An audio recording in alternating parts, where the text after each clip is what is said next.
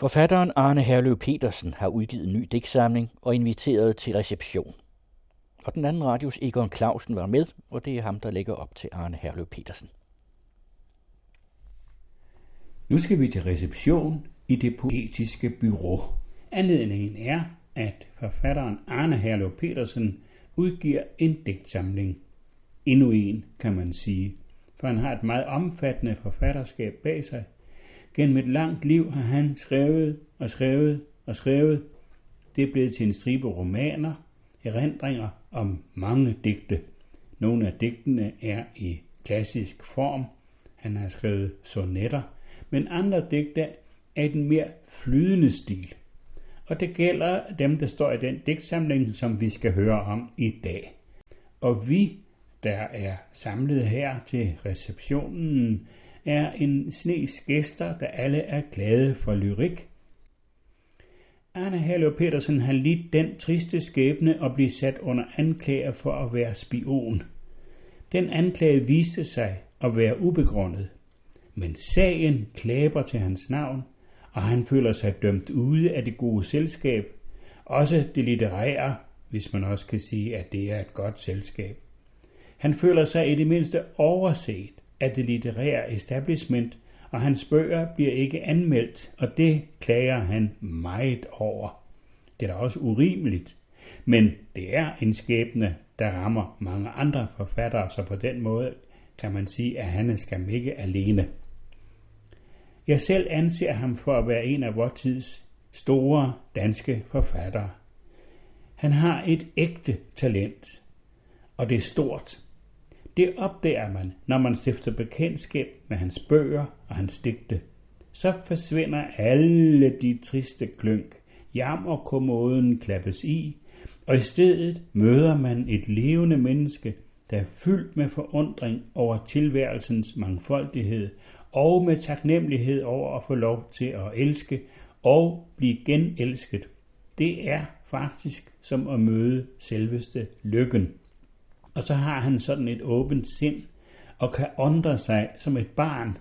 Et sted hedder det, jeg undrer mig over, at alting er underligt. Og det er denne undren, der gør, at virkeligheden åbner sig for ham og for os, som læser hans digte. Ja, her åbner der sig en forunderlig verden i mange lag. Under hverdagen løber strømme af impulser, af drømme og forestillinger – Nutiden forbindes med fortiden, jord med himmel.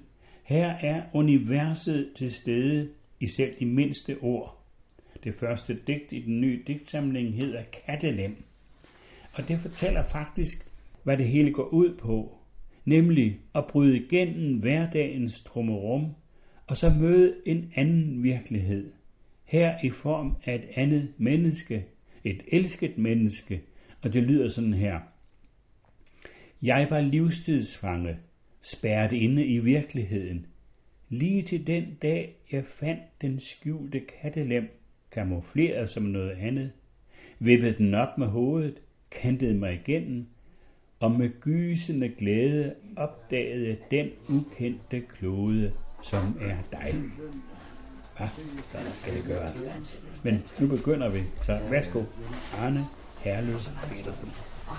Den øh, digtsamling, der udkommer i dag, den hedder Fugle kan ikke flyve, og den er så nydeligt illustreret af Mikkel Pappe, som har lavet forsiden med en flok struse, der stikker hovedet op af ørkenen.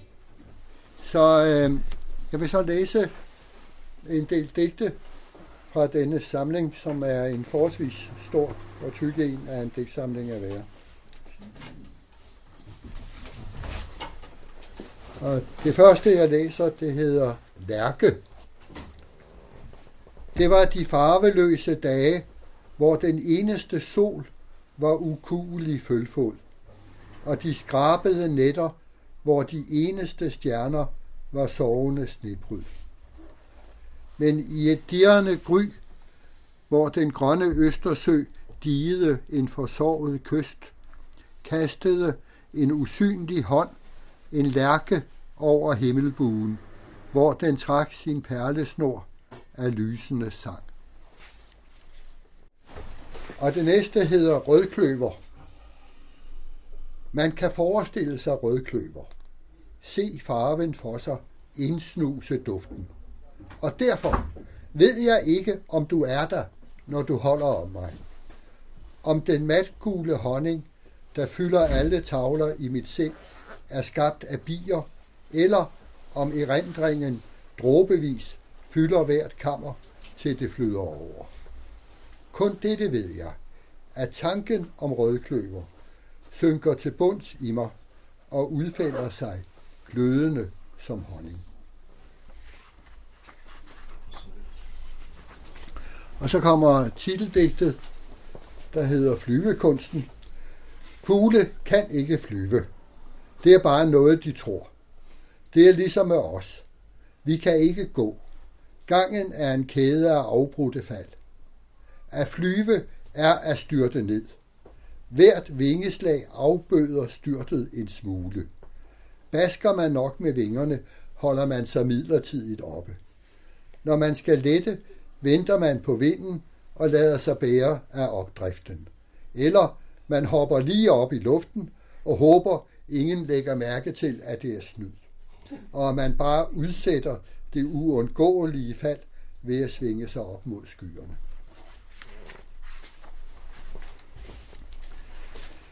Vidighed. Oprindeligt var det meningen, at strussen skulle være en vidighed. Ligesom pingvinen, vombatten og myrepindsvinet. Når Gud satte dem ned på jorden, var det fordi det skulle være helt tydeligt, at det hele er for sjov. I samme øjeblik, det går op for dig, du skal dø, kan du lige så godt sætte dig hen i en krog og hyle. Der er alligevel ingen mening med noget af det. Men le smerten væk, siger myrepindsvinet og kuffertfisken. Livet er der bare. Det er ikke noget, man skal tage så tungt. Se på strussen, når den kommer løbende over savannen og basker hysterisk med sine stumpede vinger, som om den prøver at se, om den alligevel kan flyve. Se dig selv, når du halser hysterisk gennem livet og bekymrer dig om penge og ting, mens du blafrer vildt med ikke eksisterende englevinger for at se, om du kan flyve ind i evigheden. Du er helt til grin, og livet er komisk. Men som vidighed betragtet er den nu ganske god. Den blå kugle, der drejer sig yndefuldt gennem det natsorte rum. Asfalt. 74 år gammel og knirkende i alle led, sidder jeg på bænken i læskuret ved busstoppestedet, da en monstermaskine fra det ydre rum møver sig ind til den modsatte kantsten og smører asfalt ud over vejen. Lugten af varm asfalt bølger over til mig, og jeg er otte år igen og løber efter asfaltvognen, hvor spandene hænger skrå og skvulpende i deres hanke på stativet, fyldt til randen af flydende asfalt. Der emmer af kultid og brændetræer, af vilde brontosaurer og flyveøjler på lædervinger, og som skal hældes træt og dampende ud over vejen derhjemme. Vi løb efter vognen på bare fødder, ivrige efter at sætte spor i den bløde og varme asfalt. Kunne vi plante en vifteformet fod med spredte tæer, var vi som Cortes, der plantede Spaniens flag i Tenochtitlan. Mit fodspor var mit pant på evigheden, sammen med alle de andre beviser på min eksistens. Navnetræk snittet med en pind i vinduesfalsens bløde sink, eller med en dolk i pulten. Hemmelige tidskapsler, fyldt med lærkugler til at skyde i hul, og marmorterninger til terror, gravet ned i plæner og moser, hvor en fjern fremtids arkeologer skulle børste dem rene med en hårspensel. Slettet af tiden nu, alle mine spor, sat i en forgængelig verden. Og nu kun disse spor tilbage. Gamma-aminobutansyre og glutamanat, neurotransmitterne spring over synapsekløfter, neuroner, ganglier, aksoner, natriumionernes membranpotentiale. De eneste spor af mig, strøm og kemi i halvanden kilo lyserødt pluder, der snart skal boble op i ovnen koge tør i kraniet, styrte sammen i støv og vifte bort som røg fra den høje skorsten.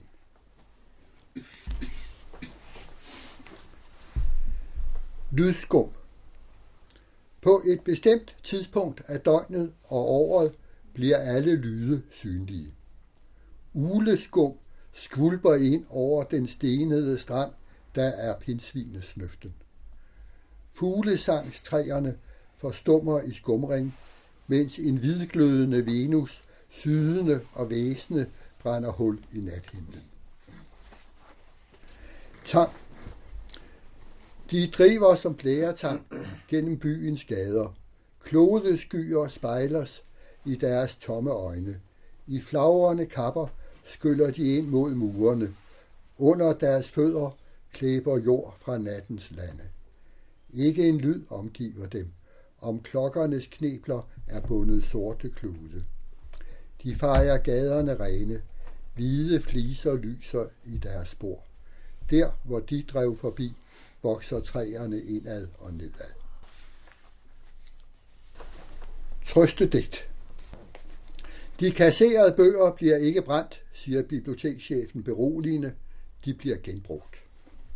Mine længsler og håb var ikke sæbebobler, der bristede, mens de steg mod solen. De kan bruges af erhvervslivet. Mine tanker om en bedre verden blev granuleret og genopstod som pølsevognens servietter og glittede reklamer for et hårfjerningsmiddel. Mine krasbørstige ord blev skuret og blødgjort, tilsat lanolin og duften af syntetiske blomster og forvandledes til paller med toiletpapir, så frisur kan tørre os alle sammen.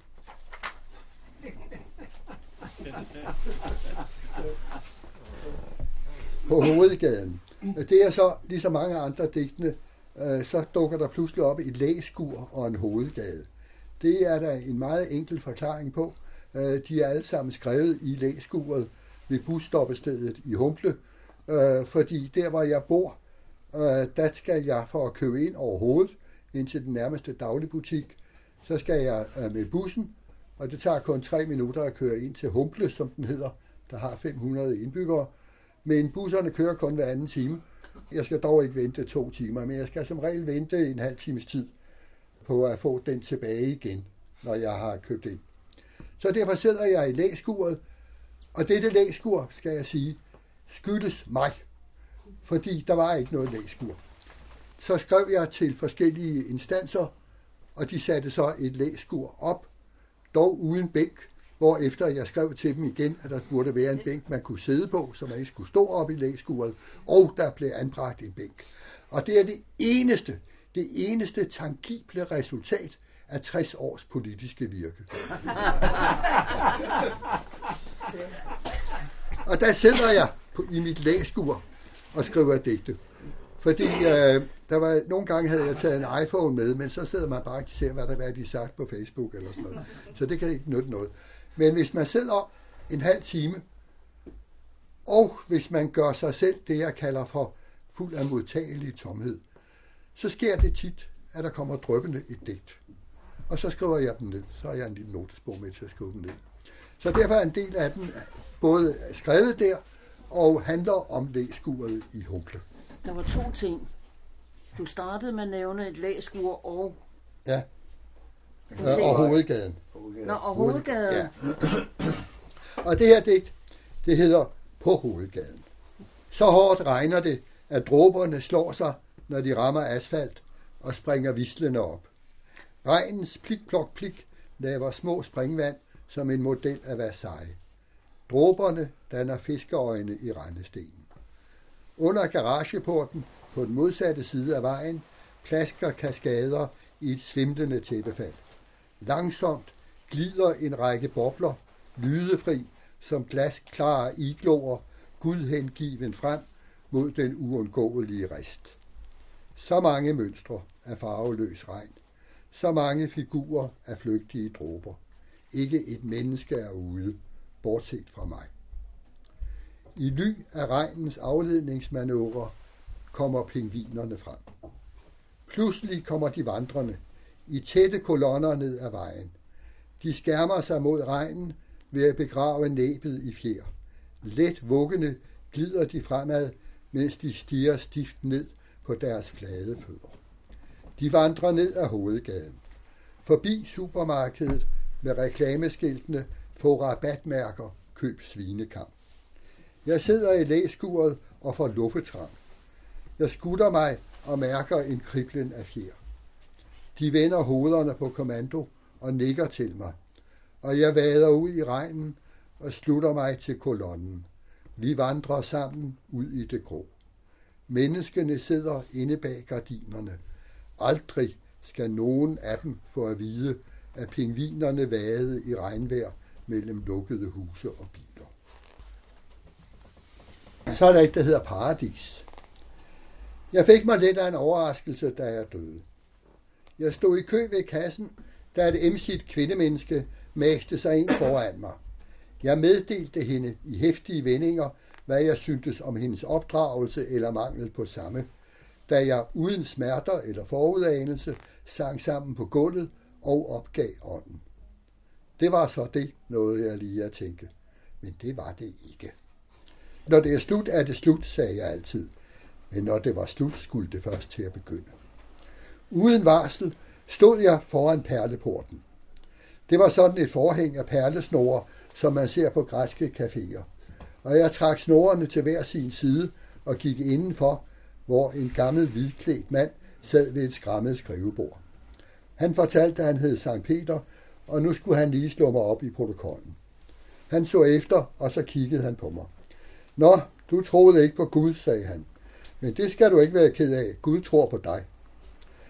Nå, lad os få det overstået, sagde jeg. Er der elevator dernede, eller skal jeg tage trappen? Peter lå hjerteligt. Helvede mener du, sagde han. Det er bare negativ propaganda. Det er så noget, vi siger, for at få folk til at opføre sig ordentligt. Ligesom den store Bastian. Det findes ikke i virkeligheden. Det kan du da sige dig selv. Ellers ville Gud ikke være Gud.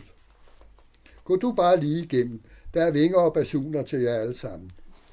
Så fik jeg vingerne på. De var meget tunge, som en stor rygsæk. Det var lidt uvandt at bruge skuldermusklerne på den måde. Jeg fik aldrig lært at flyve som en fugl. Jeg render lige ud og spjætter med mine små drontevinger, hopper lidt op i luften og falder ned igen. Personen kunne kun sige én lyd. Det var nærmest en vuvuzela, som man kunne bruge, når man hæppede på de engle, der fløj som over. Man spiser ikke i himlen, så der er heller ikke noget, der hedder englelort. Man bruger ikke kroppen på de måder, det er rart at bruge den på nede på jorden. Vi er ren ånd. Vi sidder og tænker tanker.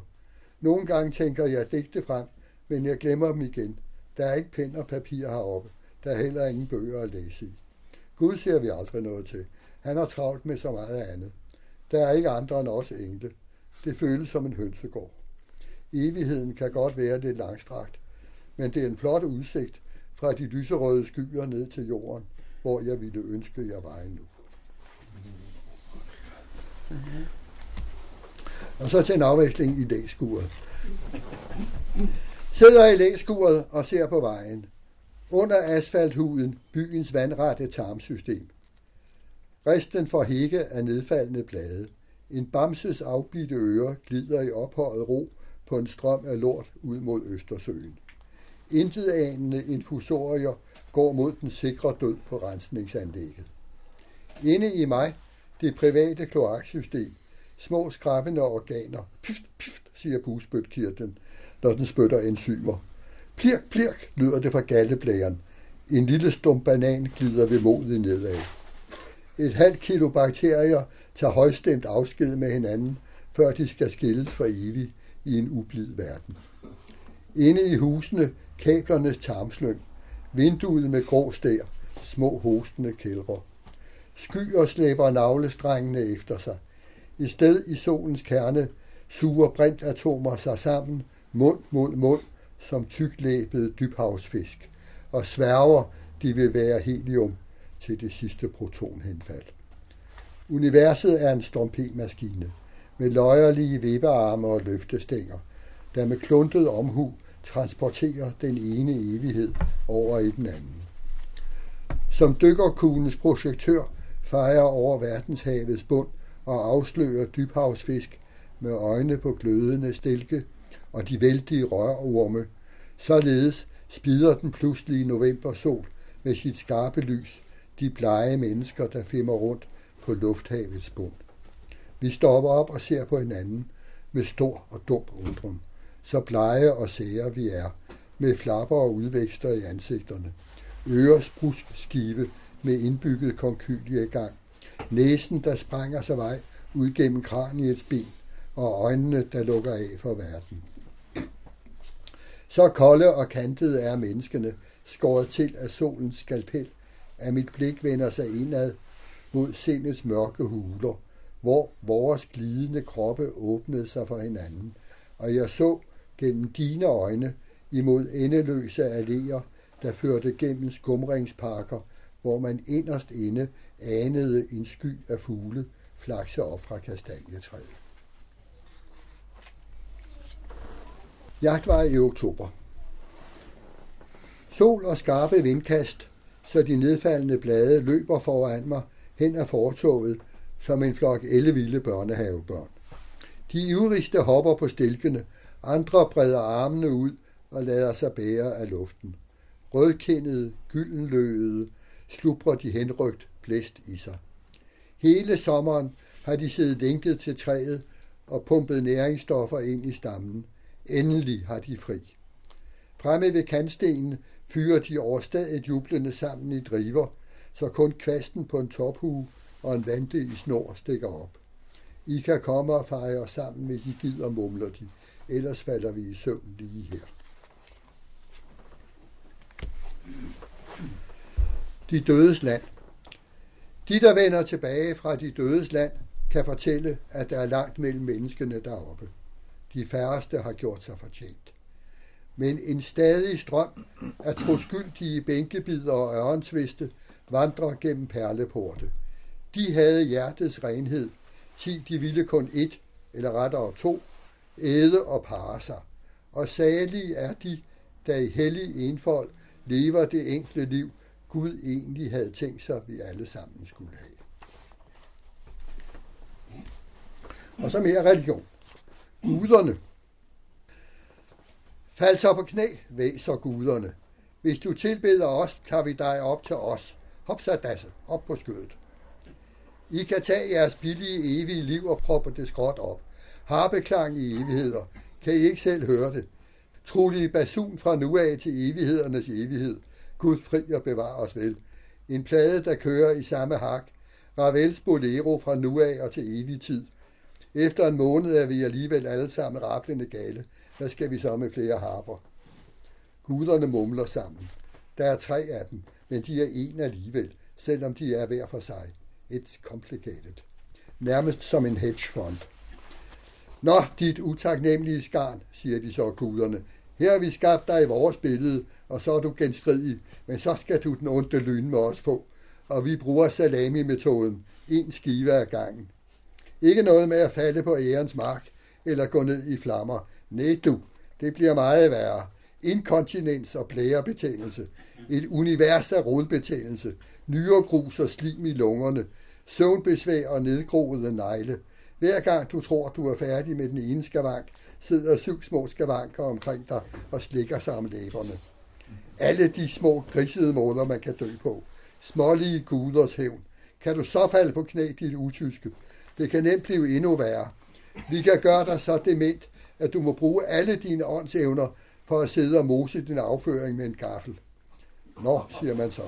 Skal vi så lige have den der med, jeg kan skabe en næsehorn, og det kan du ikke, oh, øv bøv.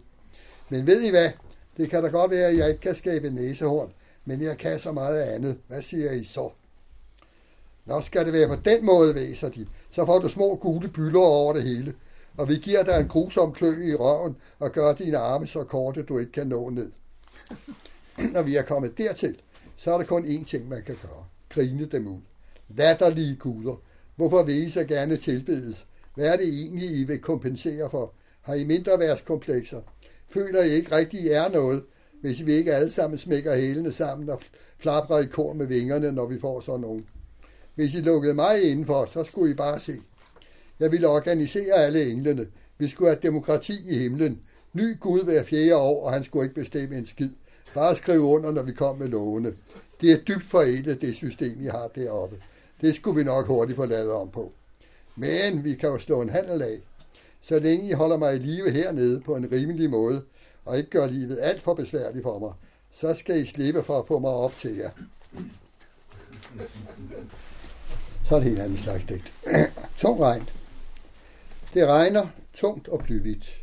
Dragesæd fra nedbrændte himle. Dybt i den arede jord gærer det frygtelige. Hvad vi i overmod sprøjtede op i solens øje, hjemsøger jorden og kalder os til regnskab. Den sprøde skorpe, vi går på, folder sine sprækker ud. Det indre stenskred er først lige begyndt. De sidste hænder brister om en sammenstyrtet klode. Og så er vi i lægskuret igen. Humple i gråvejr. Intet i verden kan være så stille som hovedgaden i Humble. Der ligger den med de konkurrerende tøjbutikker Manhattan og Broadway med samme stangtøj i fornuftige konestørrelser. Med Sportigan, der på syvende år har udsalg af selvlysende gule kravledragter for voksne, og med Sørens Tattoo Saloon, hvor fru Fransen fik indridset en Amagerhylde på røven, og gamle fru Rasmussen fik alle børnebørnene graveret i ovale rammer ned over det rynkede maveskin. Når hun ler, ler alle rollingerne med. De kigger skælmsk ud mellem hudfolder og siger titte bøge. Ikke en flue orker at summe. Vejret er faldet i søvn. Himlen er lufttæt. Her har tiden aldrig lært at gå. Den ligger svøbt i sit eget sekund og sover med tommeltotten i munden. Indtil det øjeblik, da lindormen fra lindelse formavede sig frem gennem kloakkens hovedledning midt ude under kørebanen. Opfatter den lokkende duft af ugens brød hos bageren, Magdas polenta til 24 kroner og færden af kristenblod. Sprænger sig fri gennem asfalt og åbner sit vældige gab, så dens flammepust svitser og karamelliserer butikkernes indmad af kunder og ekspeditriser. Rodekasse, det er også fra læskuren. Her sidder jeg i et midlertidigt øh, telt af hud, udspændt om en rodekasse. Kalken i mine knogler er stjålet fra en stjerne, der eksploderede dengang universet var ungt. Inde i mig er der stumper af stjernetoger og meteoritter. Da de første galakser klumpede sig sammen, fløj gnister ud i rummet, og nogle af dem havnede i mig. Jeg er et skatkammer af atomer, fra alle klodens tidsalver. Jeg har samlet dele af den lundende stegosaurus hale, af kvetsalfuglens lynende fjer, af ørkenens sand og træernes blod, og af de vældige mørke bundfisk, intet menneske har set. Der er dele af mig, der var med, da Gondwanaland sprækkede, og et af mine atomer sad i øret på en elefant, der blev drevet over alberne af Hannibal. Jeg var med til at storme Bastiljen og døde med den sidste dronte. Alle verdens folkeslag er blandet i min ribonukleinsyre. Jeg dansede med i Ejnorernes bjørnedans, stod på assyriske krigsvogne og elskede en tropenat under en palme på Funafuti. Inde i min forløbige krop indgår alle atomerne i sindrige kredsløb. De sidder i pumper, drivstænger og krumtappe. Jeg er en maskinhal, hvor alting dunker op og ned, føjer sig sammen og skilles, hvor enzymer produceres, og hvor en maskinpark kører på højeste gear, hver gang jeg skal tisse. I en klumflået torskerovn på halvandet kilo, spærret inde i mit hoved, gemmer jeg i rendringen og mit livs første forglem jeg i en sprække i asfalten. Mine tanker kaster sig ud i trapez i tomrummet mellem synapserne og svinger dristigt over gabende afgrunde. Alting er lagret der. Min viden om, at måne hedder Yue på kinesisk, det første kys og det første døde menneske, jeg så. Blikregning og søsyge.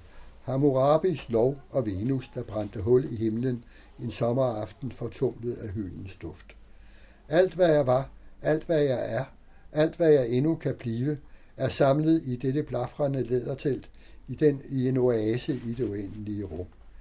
Til den dag, maskineriet går i stå, og mine håb og drømme bliver troldguld, der forvandles til vissent løv. Tilstangen knækker, telduen blafrer og synker sammen. Den store opløsning begynder, hvor alt det sammenføjede skal skilles, hvor jeg omhyggeligt sorteres, og hvert atom sættes fri, at det så det kan fortsætte sin evige rejse.